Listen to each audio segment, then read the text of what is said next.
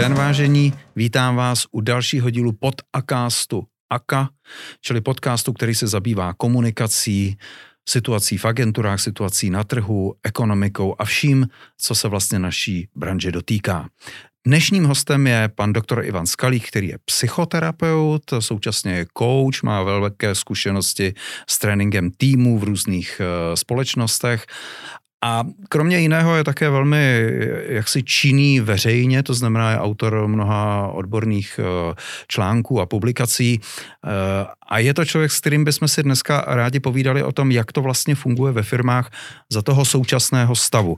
Říkám-li současného, tak připomínám, že tenhle ten rozhovor natáčíme den poté, co byla změřena eh, nebo identifikována nejvyšší míra Eh, covidu v naší populaci bylo to skoro 10 tisíc lidí za den a máme za sebou dva dny částečného lockdownu. Čili Doba je neveselá, ale to neznamená, že bychom měli přestat mezi sebou mluvit. Možná právě naopak. Eh, já jsem se chtěl zeptat, pane doktore, byl jste někdy v reklamní agentuře třeba se podívat? Víte, jak to tam vypadá? Víte, jo? Takže znáte tu situaci, jak tam běhají ty psy a, a ty děti a tak, jak je tam taková nevázaná atmosféra dílem, dílem, že jo? No a teď bych se vás rád zeptal, co se stane ve chvíli, kdy tato nevázaná atmosféra jak se pomine, která předpokládá se, že je taky podstatnou jaksi podmínkou pro to, aby vznikaly neotřelé kreativní nápady. A ty lidi vyšumějí někam domů a samozřejmě se snaží podle pokynů svých zaměstnavatelů a hmm. svého vlastního svědomí eh, se separovat a dělat to, co dělali v kolektivu, tak dělat každý sám za sebe. Je to vůbec možný? No, já se domnívám, že krátkodobě je to možný. Ale dlouhodobě je tato situace neudržitelná a netýká se to jenom třeba reklamních agentur, ale vlastně jako všech firm, kde se vytváří nějaké společenství. Vezmeme si třeba příklad nějaký, teďkom v novinách proběhlo, že Avas se rozhodl, že bude rušit pracovní místa a že zjistili, že lidé mohou pracovat jenom z domu a že to je vlastně lepší, ekonomičtější a podobně. Vemte si před, já už pracuji 30 let ve firmách, před 30 lety byl Open Space Mare modl, modlou a když jsem viděl ty šílený opus pensy v těchto firmách, kde bylo na jednom patře třeba 200 lidí, tak zase říkali, že to je ta cesta spolupráce a kreativity. Tady k tomu bych chtěl říct, že eh, základní principy potřeby lidského společenství, stýkat se, diskutovat, reagovat aktuálně se nemění. Já třeba, když přišla první vlna, v březnu jsem měl eh, první tři, čtyři týdny klienty jenom přes uh, FaceTime, všechny Skypey a podobně. A musím říct, že když denně mám pět klientů, takhle online, tak večer jsem prostě normálně čilej, funguji dál, ale sedět u té obrazovky celý den, to bere energii, teda mě. A opravdu může být třeba firma Avas, kde mají 20% introvertních jako IT specialistů, pro které ta, to uzavření vlastně je možné, ale takhle nefungujeme všichni. Záleží to na temperamentu, práci, zvyklostech. Jo.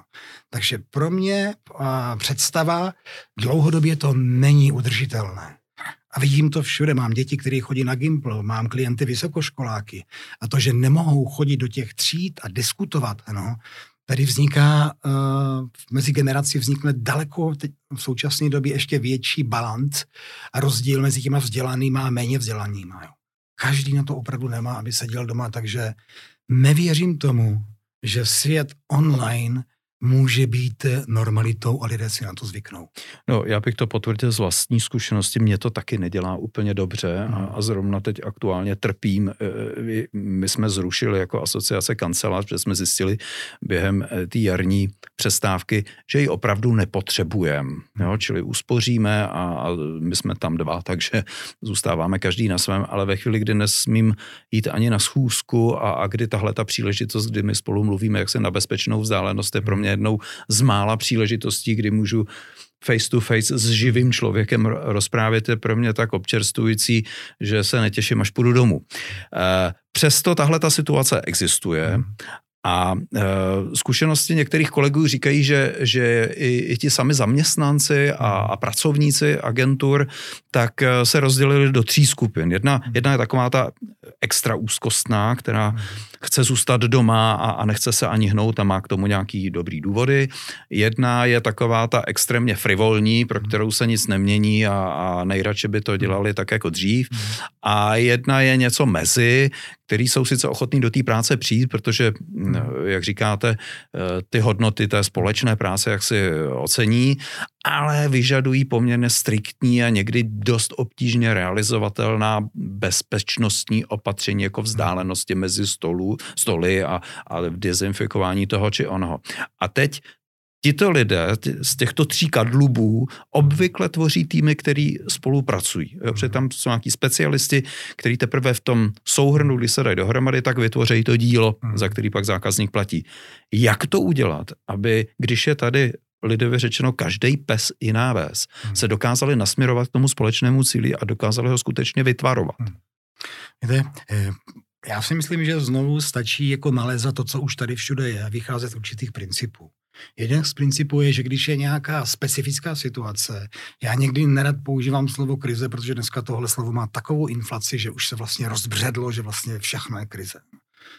Nicméně, vemte si jednoduchou věc, když je někdo nachlazený nebo má chřipku, přijde jasný model. Tři dny ležet doma, pít čaj, číst knihu, odpočívat, jste z toho venku.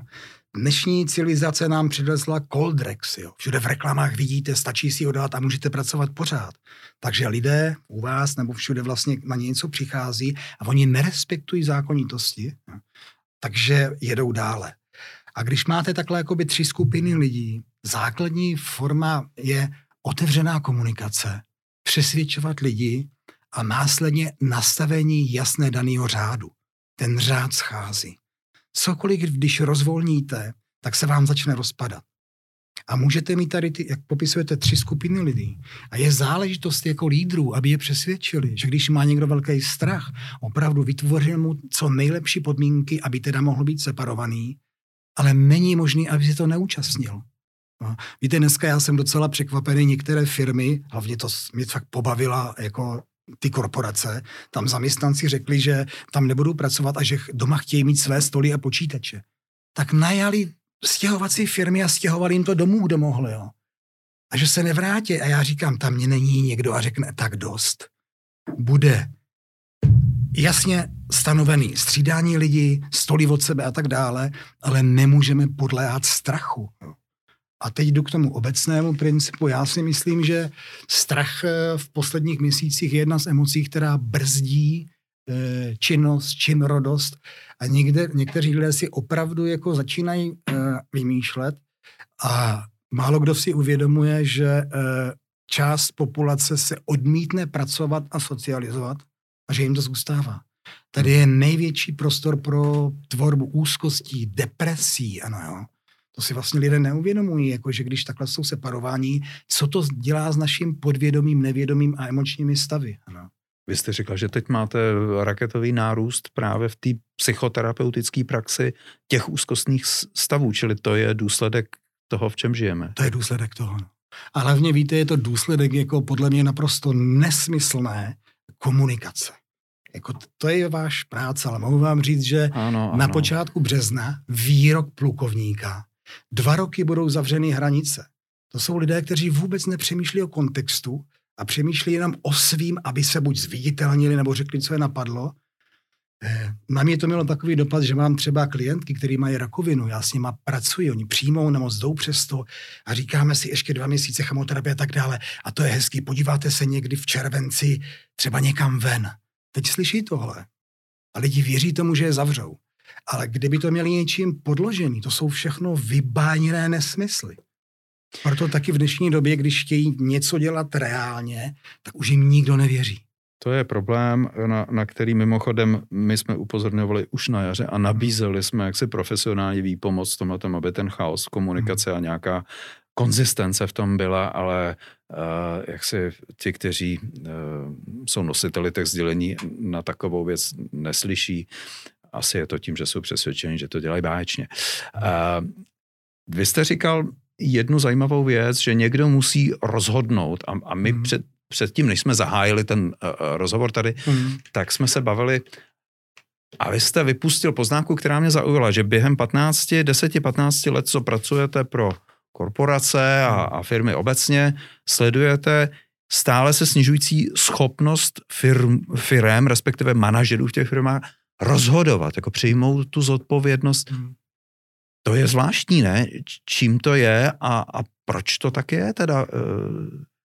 Eh, pokud se týče opravdu těch velikých korporacích, já říkám úsměvně, dávám jich 10 až 15 let, že buď pojdou, a nebo že se musí proměnit. A nebude to ani tím, jako samozřejmě částečně ekonomickým, ale tam dochází k výraznému odlištění.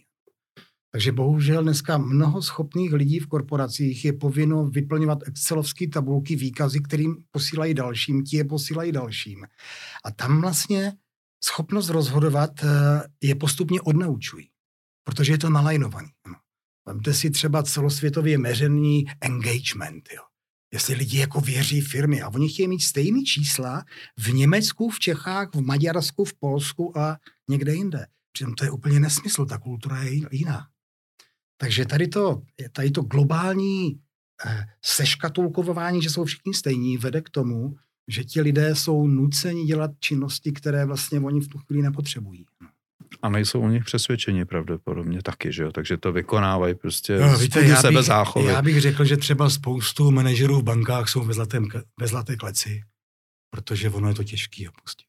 A jedna z mých témat v posledních uh, době, kterou vlastně mám na workshopech, je téma změny a my lidé nejsme schopni realizovat změny. My, nás musí někdo postrčit. Vemte si jednoduchou, uh, jednoduchý příklad. My tady sedíme a já se postavím na jednu vteřinu. Jo. A když já sám sebe mám nakopnout, to nejde. Tak kdybyste se otočil, já vás naberu, tak je to funkční.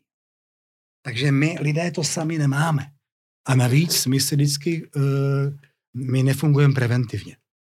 Vy z dnešní doba, ano. Jo, to je Pouze prostě, reaktivně. To je úplně panoptě, prostě reaktivně na věci, které hmm. jsou pozdě. Takže ta schopnost těch lidí rozhodovat nízká a bohužel já působím ve firmách od 90. let. No.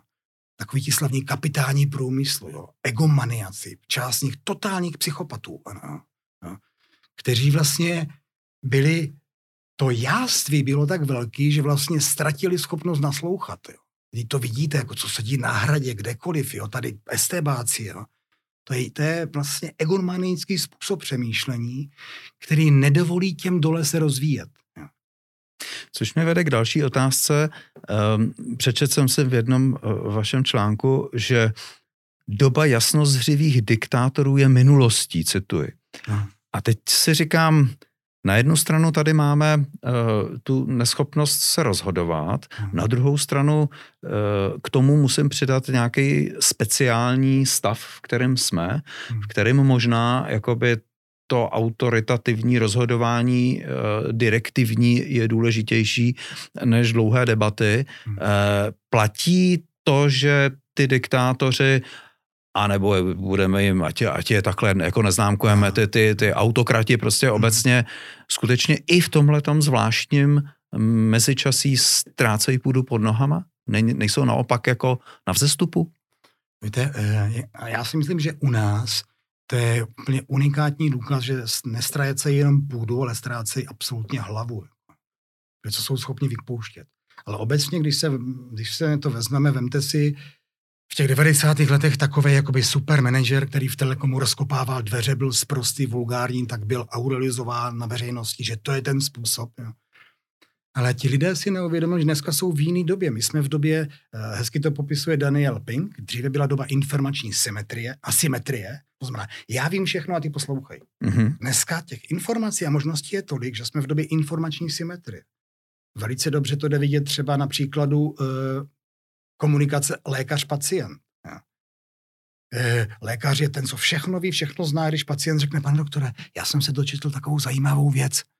No, množství lékařů se urazí. Přesně, to je popudí samozřejmě. Popudí místo, aby řekli, jej, to je skvělé, že se o sebe zajímáte. Já mám rád lidi, kteří chtějí pečovat o své tělo, čtou to.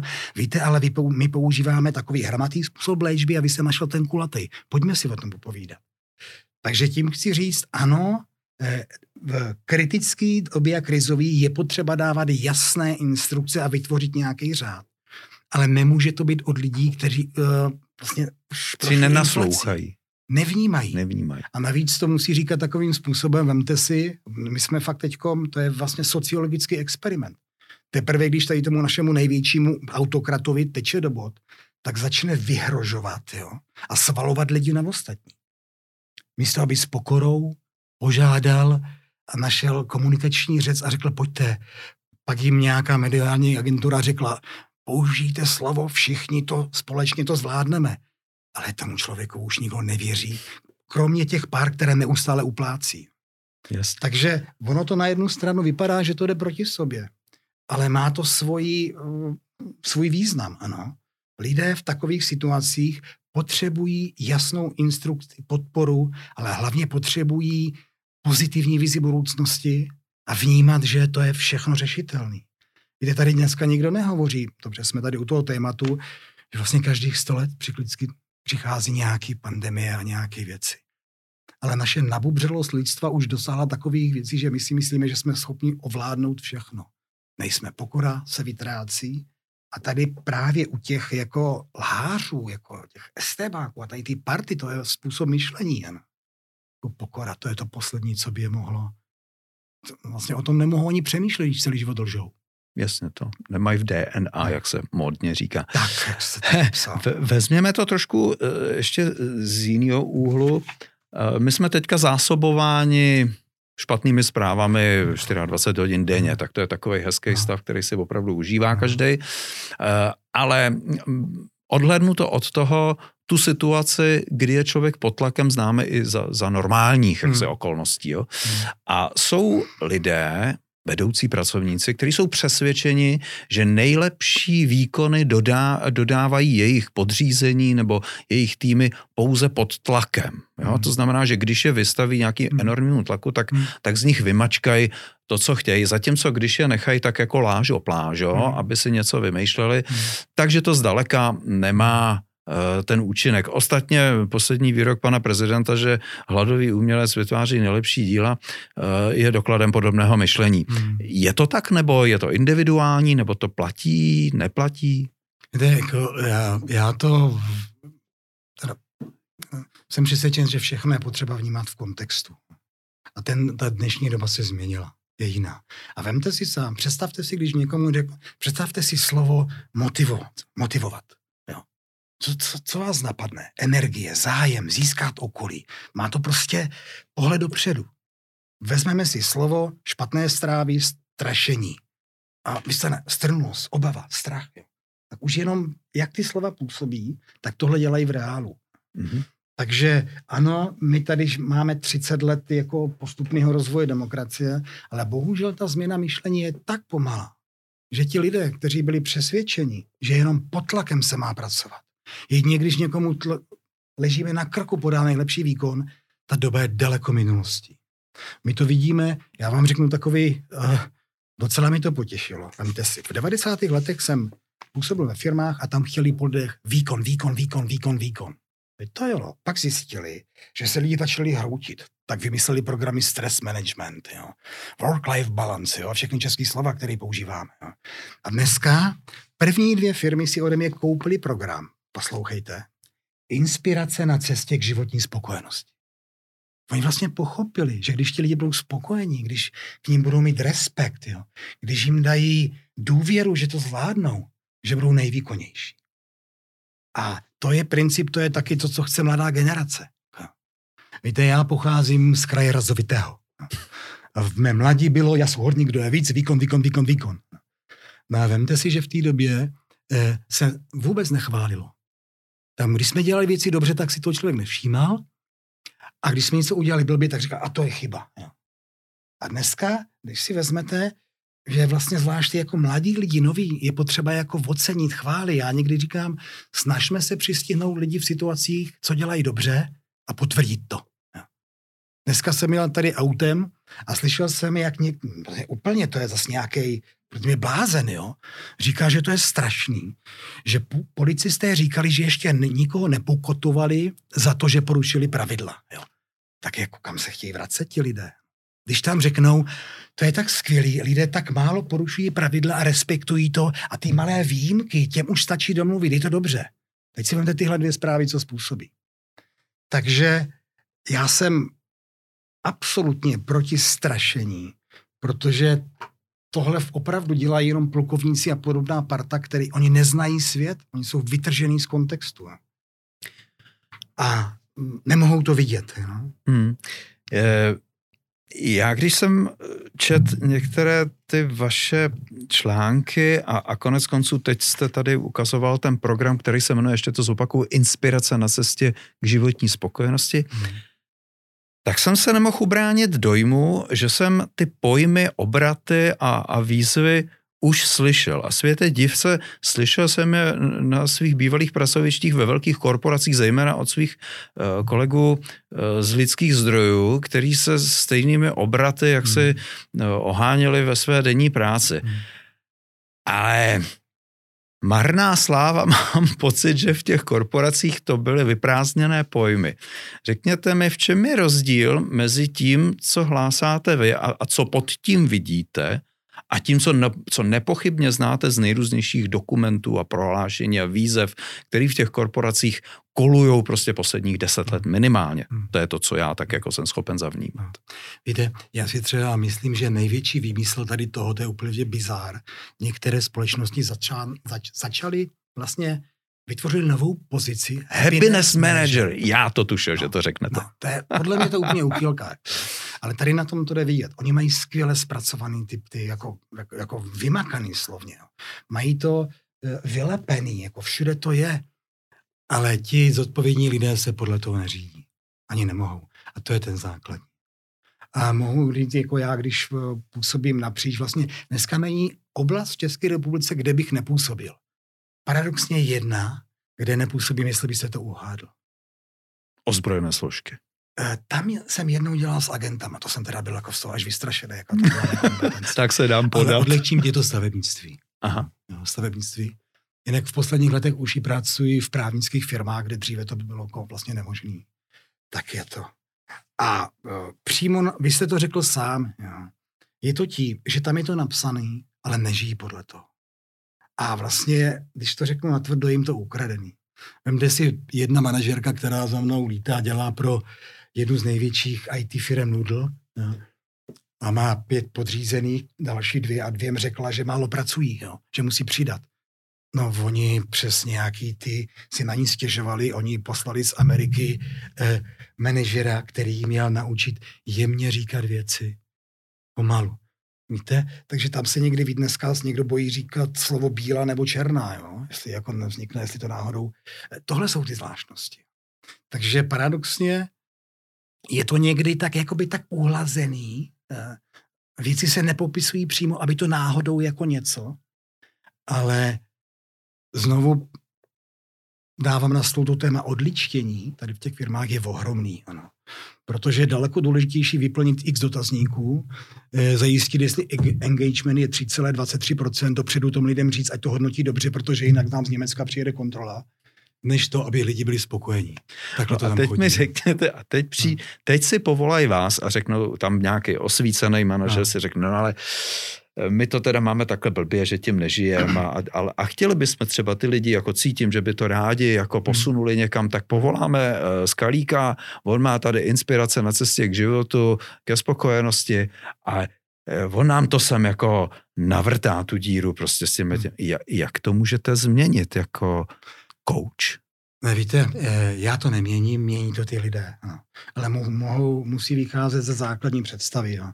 že ta korporace neudělá šťastný ani ta práce. A třeba ne, já, to je úplně historka, která mě v 90. letech, jako, ne, mě to pobavilo, vemte si, pracoval jsem pro jednu tu firmu, která dělá ty nejvíce ty sladké vody, jako to jako nekonečný. A já toho manažera svým autem vezu do Bratislavy na assessment. A on najednou mi řekl, co to máte tady za vodu? Já říkám, jako no, vodu piju proč nemáte Bonakvu? Já říkám, proč bych měl Bonakvu? No teď přece vedete manažera té firmy. Já říkám, prosím vás, já mám tři děti, já přemýšlím, jako kupuji vodu. No ne, to by, no nevím, jestli s vámi budeme spolupracovat. Já říkám, no já nevím, jestli s váma chci spolupracovat. Vystupte si. No, to jsem neudělal. Ale tím Velká říct, že jako, to je v těch korporacích jako problém někdy je takhle, že chtějí vymít lidem mozek, že vlastně jejich srdce je ta firma. A já když tam pracuji, hele, vy děláte ty a ty činnosti, děláte je dobře, ale vy musíte být šťastní a spokojení tím, že budete s přáteli, s rodinou. Život má tři hlavní pilíře, to je jednoduchý. Profesní, sociální a já. A pokud trávíte 14 hodin s korporací a snažíte se vybudovat pravidla, tak se vám ten život rozpadá. Já jsem nepotkal nikdy nějakého člověka po 60, který by říkal, jej, to je škoda, že jsem nebyl ještě více hodin v té práci. Jej, to je škoda, že jsem ještě neměl více miliard. No. Lidstvo je zblázněný, ono vydává eh, žebříčky 100 eh, nejbohatších lidí. Jako. Ale nikde tam není zmínka, jestli jsou šťastní. A do toho bych nešel. Takže no. zjednoduším to, když mě pozvou do jakýkoliv firmy, já jsem otevřený, samozřejmě oni slyší věci, že popisují, že některé věci v té firmě jsou opravdu až úchylný. Prostě nedělejte to. Uh, buďte manažery, řekněte, že nebudete jako to a to dělat. A nemějte strach, jako. Takže proto si mě někdy do těch firm jako pozvou. Hard work. Není, je to zábavný. Jo, nepochybně, když můžete potom odejít, tak jistě. A já bych ten náš rozhovor ukončil takovou otázkou, která se bude týkat modního slova nový normál. Jo? To je takový no. slogan, to jsme si vymysleli, nejspíš my, my jako v komunikaci jsme na to dobrý, na vymýšlení nových pojmů. E, tak nový normál e, z, říká, že už nic nebude jako dřív, e, to se říkalo po každý, jako když došlo k nějakému dějinému prostě zvratu.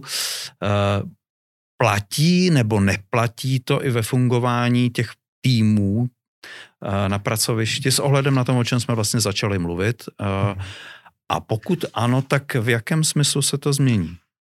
Ne, eh, už to vlastně jako o tom povídáme. Eh, můžeme na to koukat, jako už něco nebude jak dřív a takhle. A stejně tak tam jde o pozitivní myšlení. O lidi, kteří jsou jakoby pozitivní a spokojení, tak oni vidí více příležitostí než problémů. To je zásadní problém. A když tomu přistupujeme, he, změní se doba, uvidíme, co tam bude jako zajímavého a jak to změníme. A pokud je ty vaše otázky, jestli ve spolupráci těch týmů se něco změní, rozhodně. Ale principy zůstanou stejný jakoby principy, že uh, není možný se oddělovat. Principy respektující komunikace. Uh, principy, které... Víte, já jsem před třemi lety potkal jednoho já jsem pracoval nějakou dobu v Americe, ať si každý co nadává. Já jsem nikdy neměl lepší podmínky ke studium, práci a k výzkumu. Já jsem studoval neuropsychologii ve státech, jo. protože tam to je prostě nejlepší na to studium. A potkal jsem tam jednoho člověka, Gordona Carpy, on byl voják, já jako samozřejmě nevypadám na to, ale jsem bývalá mánička, jo, tak mi všichni s těma modrýma. Jo. Tak, ano, to je eh, pro všechny, říkal, pro všechny, kteří nás nesledují na no. YouTube, není pan doktor Skalík Mánička ne, ne. ani milim na milimetr. Takže normálně plešatý jako všichni my v tom. A on mě překvapil jako tím, já se zabývám týmama týmy, eh, těch 30 let, jo, on představil jednoduchý model pro budování týmu. Šest faktorů, když to ten tým má, tak bude úspěšný. Dokonce můžeme měřit, které e, jsou slabší faktory a které ne. E, je to všechno známý, není tam nic nového, ale on to dal, on to nazývá raketový model. Jo. Já jsem s tím názvem nejsem moc zblížený, to je takový to moc jejich americký, ale ty principy jsou stejný a ty týmy, které budou používat do budoucna, jo, prostě budou fungovat. A mohu vám říct, eh, to bude na jednu minutu. Ty lidi musí vědět, kde pracují, musí mít cíl, musí tam být dost lidí, musí být odhodlání, ale pozor. Eh, on tam uvádí jednu věc, on ji nazývá jako morálku, ale to není o moralizování. To je o otevřené komunikaci. To znamená, já se nemusím bát otevřeně komunikovat, co kolem sebe vidím. A uh, já jsem vyzkoušel tady ten model asi tak v řádově v 30, 40 českých firmách. A dva faktory, které u nás jsou nejslabší, to je vytváření určitých norem. Jo. Protože takový to jako normy jsou pro blbce, my zvládneme jejich chaos. Mm-hmm. Tohle skutečně jako se někdy obávají a ta, to dokážeme spolu vít, ta otevřená komunikace, jo. že může někdo přijít za šéfem a říct mu, prosím vás, to vaše rozhodnutí na naše oddělení dopadne takhle. Jo. Tohle tam schází nejvíce. Hmm. Takže eh, čeká nás zajímavá doba, opravdu. No. Spoustu věcí se změní. Eh, myslím si, že hlavně eh, to bude další šanci pro malou generaci, Protože oni nebudou chtít sedět 12-14 hodin v práci, jako my v 90. letech. Spoustu manažerů se rozčilo, ti mladí už nechtějí pracovat. Ne, ne, ne. Já jim dám otázku. Kdo je větší blázen? My, kteří jsme pracovali 12-14 hodin do 6 dní, nebo oni, kteří třeba chtějí pracovat 8 hodin a pak se jít bavit a hledat kreativní nápady. Takže hmm. já to vidím dobře do budoucna, ale musíme změnit pohled. Musíme trošku máknout. tak, děkuji moc krát. Dnešním hostem od Akástu byl pan doktor Ivan Skalík, psycha, psychoterapeut a coach a mluvili jsme o tom, co přinese nová doba, ale nejen o tom. Tak se budu těšit zase příště. Děkuji. A já mám ještě jeden název. Já si říkám, že jsem inspirátor na cestě k životní spokojenosti. Ježíš, jdu s váma. Teď se zvednu a jdu s váma. Děkuji za pozvání a přeji všem, ať se vám vede dobře. Naschledanou. Naschledanou.